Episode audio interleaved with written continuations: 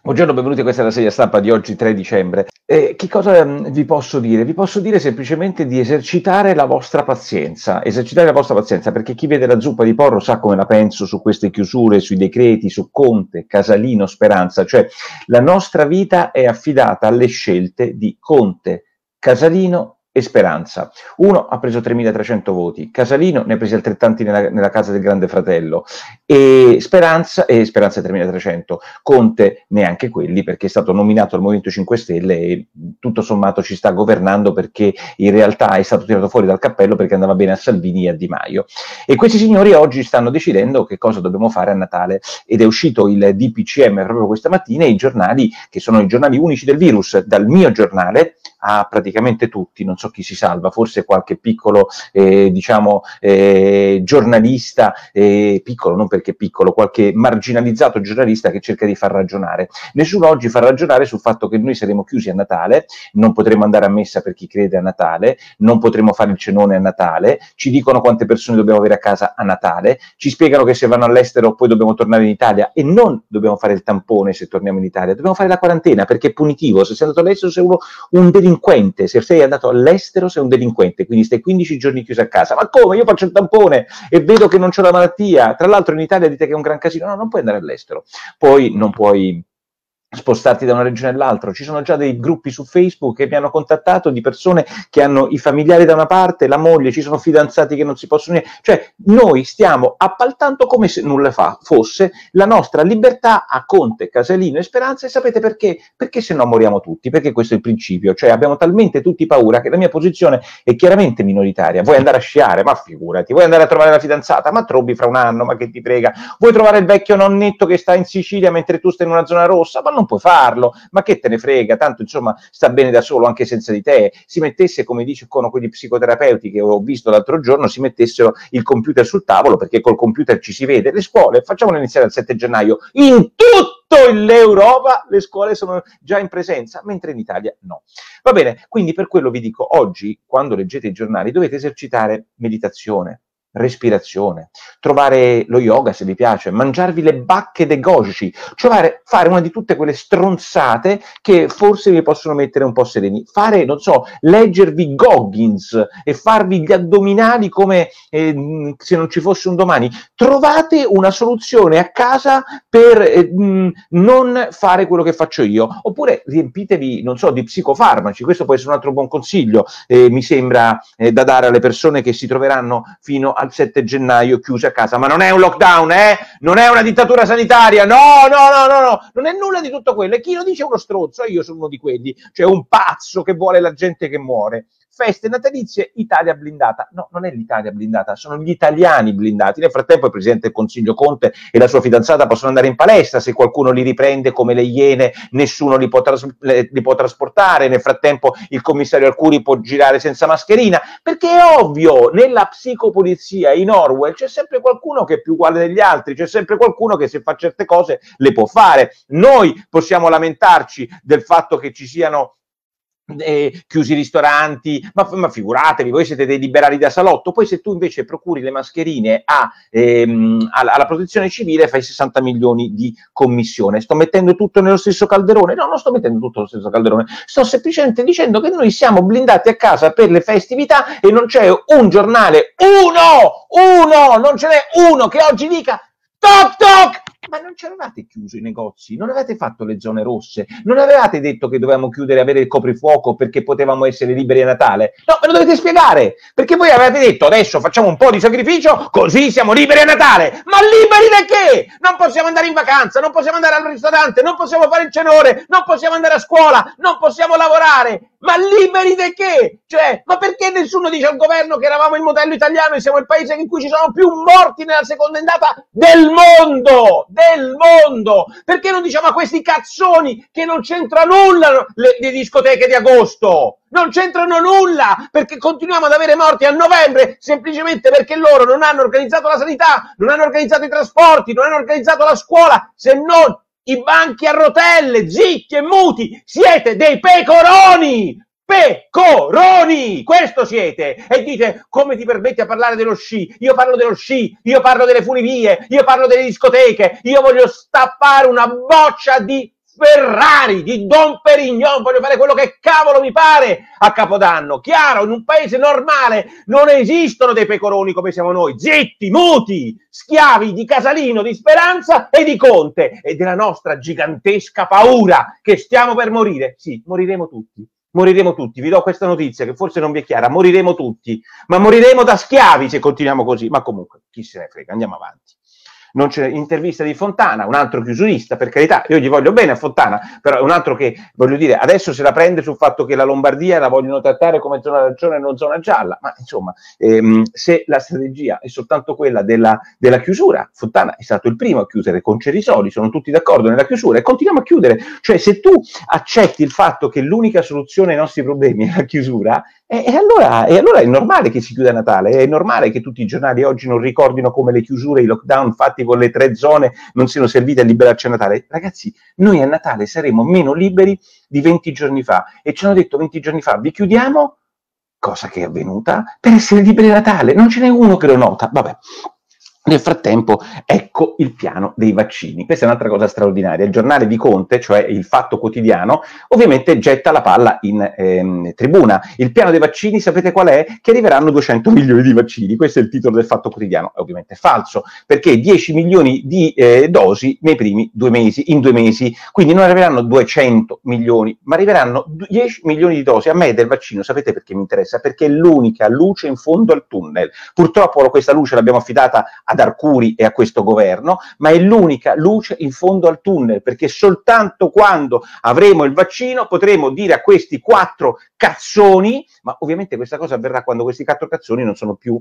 eh, come possiamo dire, cacciabili, perché ci sarà il cosiddetto semestre della presidenza eh, europea, eh, scusate, della preside- del semestre bianco, per cui il Presidente della Repubblica non può sciogliere le Camere, quindi noi ce li terremo, ma non c'è problema, tanto ehm, nel frattempo ci sono altri paesi come il Regno Unito che hanno fatto la Brexit, questi antipatici eh, incredibili, e, ehm, che leggo oggi sul foglio, ci sono ben due pezzi che ci spiegano che loro hanno già approvato il vaccino, ma non quello inglese, non quello di AstraZeneca, ma quello americano, Pfizer e non solo, e quindi da lunedì prossimo si potrà dist- gli inglesi si potranno vaccinare. Da lunedì prossimo, ecco il piano degli italiani. 200 milioni, dice il fatto, 10 milioni arriveranno a Babbo morto, Babbo Natale morto, mentre invece gli inglesi partono la settimana prossima. E come partono? Perché l'hanno preautorizzato, perché dice il ministro degli, della salute e il, e, e il, regolamentatore inglese, beh, è come scalare una montagna, ci si prepara prima. Noi abbiamo seguito passo passo per l'evoluzione dei casi degli inglesi, maniera, dei, dei, dei, vaccini Pfizer, in maniera tale che quando era pronto eravamo noi pure pronti a giudicarlo. E quindi che cosa succede? Il foglio non riesce nelle, nella prima pagina del foglio, perché il foglio ha una caratteristica che conosco sin da quando ci lavoro e lavoro lì, se c'è una notizia cercano di non darla, è solo un giornale di commenti e quindi non danno la notizia che da lunedì si vaccinano, ma danno la notizia che hanno autorizzato il vaccino prima dell'Europa e quindi inizieranno prima dell'Europa a vaccinare. E dicono ah perché così Johnson se la cava contro i suoi nemici interni, sarà pure, ah perché così Johnson giustifica la sua Brexit, perché il pezzo di sopra non legge il pezzo di sotto, altra cosa che spe- spesso avviene sul foglio, il pezzo di sopra dice eh, hanno potuto fare questa cosa perché la loro regolamentazione non è più vincolata eh, grazie alla Brexit, anche se loro sono ancora in Europa fino al 31 dicembre, non è più vincolata all'EMA, cioè all'Agenzia Europea del Farmaco. Io non so cosa sia eh, successo, cosa non sia successo. Ehm, ma il tema vero è quello di Erika Orsini, cioè tra sette giorni che scrive sul foglio, sul giornale, tra sette giorni alcuni inglesi potranno iniziare a vaccinarsi. E vaccinarsi vuol dire iniziare a recuperare la propria libertà, proprio ieri, nel momento in cui è finito il, eh, come si dice, il lockdown inglese, che è per noi l'unica soluzione. Françoise, cosa mi scrivi qua? Nicola, ci vogliono far sclerare. Sì, ci vogliono far sclerare. Io sto facendo addominali, quindi cerco di non sclerare. Andiamo, mi sono beccato il Covid. A te, Nicola, quanto è durata la febbre? Dice scappa, oh, madonna che brutto nome. A me è durata la febbre una settimana. Ehm, vediamo che altro c'è. Nicola, informati meglio su questi vaccini. Sì, ci sono molti di voi che i vaccini non amano, ma io invece i vaccini non vedo l'ora di farmelo. Per, anzi, io non ho bisogno, mi ha detto il capo dell'EMA, perché sono ormai immune, però il vaccino vuol dire essere liberi. Buongiorno, grandissimo, ma loro pensano che questa lurida dittatura possa durare? Io penso che andremo ai forconi forconi, maledetti, non lo so chi andrà. Io a Natale andrò dai miei genitori, 9 km di distanza. Bene Milena, sono contenta per te, non tutti potranno farlo. Il vaccino rende liberi, purtroppo è così. Ehm, ciao, ciao Fabio, come fai a fidarti di vaccini così poco sperimentati? Saltati tutti i parametri di sicurezza che sono valsi fino ad ora? Non è così, dai. Eh, schema chiaro, fate i bravi, vi liberiamo a Natale, fate i bravi, vi liberiamo a gennaio con il vaccino, magari in primavera o meglio, prima dell'estate. Bravo, bravo Bruno. Ciao Nicolo, gli artigiani come mio padre, come devono andare avanti con l'economia firma? Nei prossimi giorni dovrà pagare le tasse come a conto IVA 2021, senza aver incassato neppure il 50% del 2019. Vergognoso. In realtà Giuseppe per lui c'è il rimando al 31 marzo, ma il 31 marzo oggi ne parlano dei giornali, ne parlano chiaramente Eutecne in un pezzo favoloso che ha fatto eh, Zanetti. In realtà qual è il segreto dei ristori? Lo leggete su Eutecne, cioè tu spendi eh, 5 miliardi oggi, ma in realtà rimandi le tasse e a marzo tuo padre come tanti altri dovranno pagarle. Ehm, andiamo avanti sull'altra questione di giornata, è il MES. Voi non ci credete, è il salva stati, il cosiddetto decreto salva stati che ve la faccio breve, l'ho capito ieri con un pezzo di Cottarelli, ma non ve la spiegano. La cosa è molto semplice, è del tutto evidente che l'Europa ha paura delle persone, la pre-Europa, pre-Covid, se la faceva sotto se un paese come la Grecia, come l'Italia o come la Spagna aveva un debito della Madonna e dicevano ma un paese che ha 200% del debito, 180% del debito, dobbiamo stare là con l'occhio attento perché potrebbe sputtanare tutto il sistema finanziario europeo. Il problema è che la riforma del MES sta avvenendo proprio nel momento in cui, grazie al Covid, e come dice il Fondo Monetario Internazionale, tutti i paesi hanno aumentato il loro debito. Cosa succede? Questa riforma della salva stati fa sì che il meccanismo tecnico che si chiama MES, che dovrebbe appunto salvare gli stati, avrebbe un'attenzione superiore rispetto al passato nei confronti del debito, ma nei prossimi mesi avrà un'attenzione superiore al passato nei confronti del debito anche quello italiano che è stato fatto, come avete visto, a cavolo di cane perché abbiamo speso 200 miliardi di debito nel 2020 senza risolvere alcun problema. Allora, qui c'è una vicenda politica e oggi sui giornali è palese, sono tutti spaccati. Il Movimento 5, 5 Stelle, ci sono 51 parlamentari di 5 Stelle che hanno detto noi il MES non lo votiamo, ma eh, dopo se la sono fatta sotto perché essendo i 5 Stelle per il 90%, 90% degli scappati di casa, cioè gente che è scappata da casa per andare a Roma in Parlamento, ma quando finisce il Parlamento devono ritornare a casa loro dove non hanno un lavoro, dove hanno tradito le promesse che dicevano, dove hanno tradito i loro elettori, cioè sono degli scappati di casa che quando tornano a casa gli fanno un mazzo così, non solo non li rileggono, ma gli fanno un mazzo così. Oggi era favoloso il pezzo di eh, Mattia Feltri sulla TAP, cioè su quel tubo che avrebbe dovuto distruggere gli ulivi, la Puglia, eccetera, e che invece riduce il prezzo del gas in bolletta. Contro la TAP, la Alezzi, tutti questi fenomeni del Movimento 5 Stelle si sono battuti con i forconi, ora sono tornati a casa, la TAP c'è, non solo non ha fatto danni, ma loro non contano più nulla. Detto questo, i 5 Stelle, siccome sono degli scappati di casa, non faranno mai cadere il governo. Ragazzi,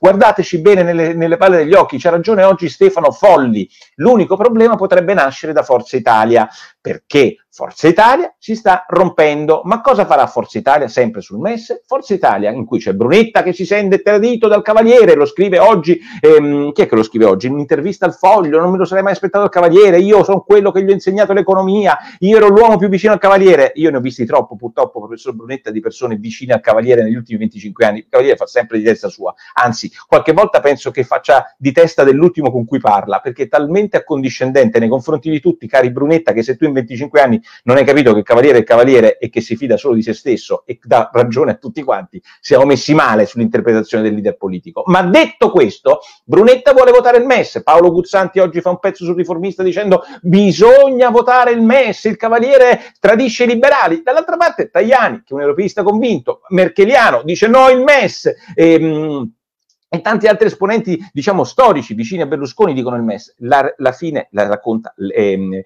eh, Folli. Alla fine su questo MES Forza Italia è divisa, il Movimento 5 Stelle è diviso, Letta, che è il grande sacerdote del democristianismo berlusconiano, alla fine farà sì che, che Forza Italia più o meno si astenga, difficile che Berlusconi dica a questo punto cambia un'altra volta idea, ma comunque se voi eh, leggete oggi eh, il titolo di Repubblica MES, il governo trema, poi dopo capite che è una balla, ma non perché è una balla, balla, perché è vero che trema, ma alla fine il Movimento 5 Stelle non vuole andare a casa, il Forza Italia è divisa, ma veramente credete che questo governo possa cadere sul MES? Qualcuno dice, ehm, eh, chi è che lo dice, che in realtà il governo eh, Conte eh, è, si rafforza sulla debolezza di tutte le componenti. Il Movimento 5 Stelle è spaccato, Forza Italia è spaccata, il PD, c'è un pezzo del PD che fa la patrimoniale e un pezzo del PD che non fa la patrimoniale. Noi siamo governati da questi signori che ci hanno messo tre mesi per trovare sei diversi commissari sulla, eh, re, re, sulla Calabria e oggi tutte le, le, cronache di pagina 10 e 12 dei giornali raccontano la ricerca dei sei manager che si dovranno re- occupare del recovery fund. Ragazzi, è una farsa.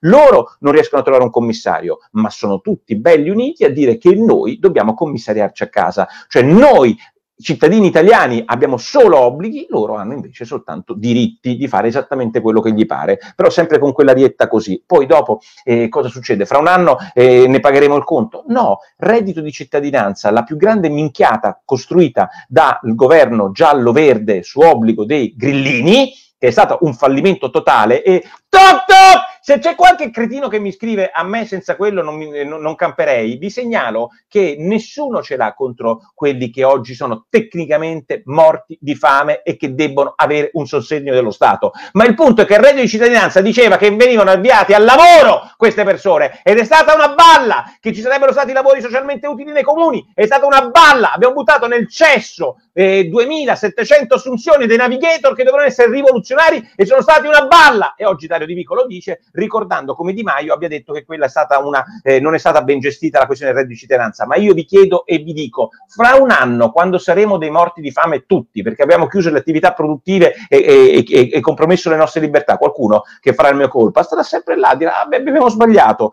abbiamo sbagliato un corno, bisognerebbe prendere a calci nel sedere, questi ricordatevelo. Nel frattempo Montezemolo va da, a di martedì, come tutti eh, questi imprenditori che hanno 100 milioni sul conto corrente, questi manager che hanno, non tutti, alcuni di questi, altri sono più coraggiosi di Montezemolo, devono essere sempre accettati dalla sinistra.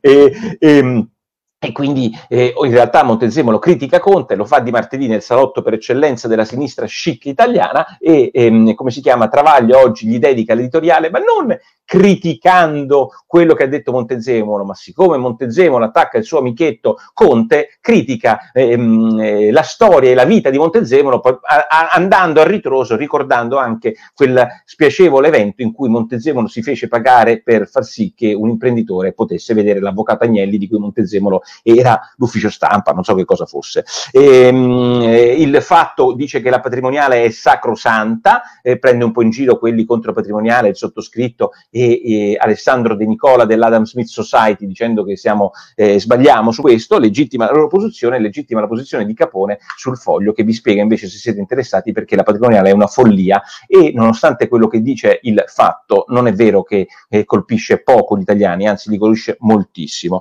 Ehm, e Sallusti parla del rimpasto del governo e dice una cosa sacrosanta, cioè quando un governo si inizia a parlare di rimpasto è in grande crisi, ma a differenza di quello che si pensa, questo, ehm, questa crisi non porterà a nulla. Beh, poi fatemi dire che quando io vedo la Marcegaglia che ci racconta del futuro dell'umanità e di lei che presiede il Business 20, oggi soltanto il, il giornale, come si chiama, il Sole 24 Ore, cioè il giornale di casa, la intervista, non solo la trovo patetica lei, non solo trovo patetico il tentativo del suo portavoce, questo Arpisella che stava per car- mandarmi in galera per le sue intercettazioni folli, quei deliri. Pensate che gente ancora lo ascolta. Ci sono dei giornalisti che ascoltano anche Arpisella e che credono a tutte le baggianate che dice Arpisella. Io purtroppo l'ho fatto per un periodo della mia vita, ma almeno ero giovane, e anche alle partecipazioni, non so, alla, siccome c'è la Marcegaglia, adesso a questo B20 arriveranno, non so, boom, i fuochi d'artificio, eh, Joker, eh, Draghi, eh, Babbo Natale, che poi dopo smentiscono tutto, quindi la gente ancora crede ad Arpisella, ma purtroppo molti danno ancora credibilità alla Marcegaglia, una che non è in grado neanche neanche di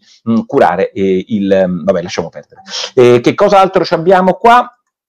Che altro ci abbiamo? Eh, ciao Luca, forse di smettere di spolparci vivi, no, la patrimoniale è una follia, ma ci vogliono rendere conto e poi ripariamo, facciamo entrare... No, perché poi le tasse fra un po' le pagheremo tutti, era tutto programmato. Io questo non ci credo, Manola, che era tutto programmato, al grande reset. Per tornare a star bene bisognerebbe mandare a casa questo governo di pazzi uscire dall'Europa, anche su questo io non credo che il governo bisognerebbe mandarlo a casa, ma uscire dall'Europa eh, eh, proprio non, non mi sembra il momento. Purtroppo noi italiani siamo pecoroni quando non tocca personalmente, bravo, questo io penso, siamo dei pecoroni. A me non mi tocca personalmente, io sto aumentando diciamo, il mio lavoro, lo sto aumentando in televisione, lo sto aumentando sulla rete, mi piace molto quello che faccio, ma ragazzi, ma vi rendete conto che cosa sta avvenendo qua fuori? Ma vi rendete conto cosa vuol dire per, un, per uno che ha cercato di basare soltanto a Natale praticamente sei mesi dell'anno, cosa vuol dire dirgli non si fa nulla e quelli stanno lì seduti e spaparanzati e dicono che se noi soltanto pensiamo a questa cosa siamo lunari, ma loro sono lunari, ma non, non, non si riesce a farlo capire, non si riesce. Comunque il fallimento del governo delle sinistre Conte 2 continua a creare scandali con i folli provvedimenti, va bene, e poi che ricette economiche liberare perché ora per questo paese ormai recuperabile, Matteo, proprio non ho idea di potertelo spiegare in un minuto. Ehm, eh, direi che per il momento è tutto, vi ricordo nicolaporro.it, parleremo di queste chiusure, parleremo della patrimoniale, parleremo dell'economia, tutto questo sul mio sito, su Instagram, su Facebook e grazie a tutti voi che numerosi mi avete seguito anche oggi sulla zuppa.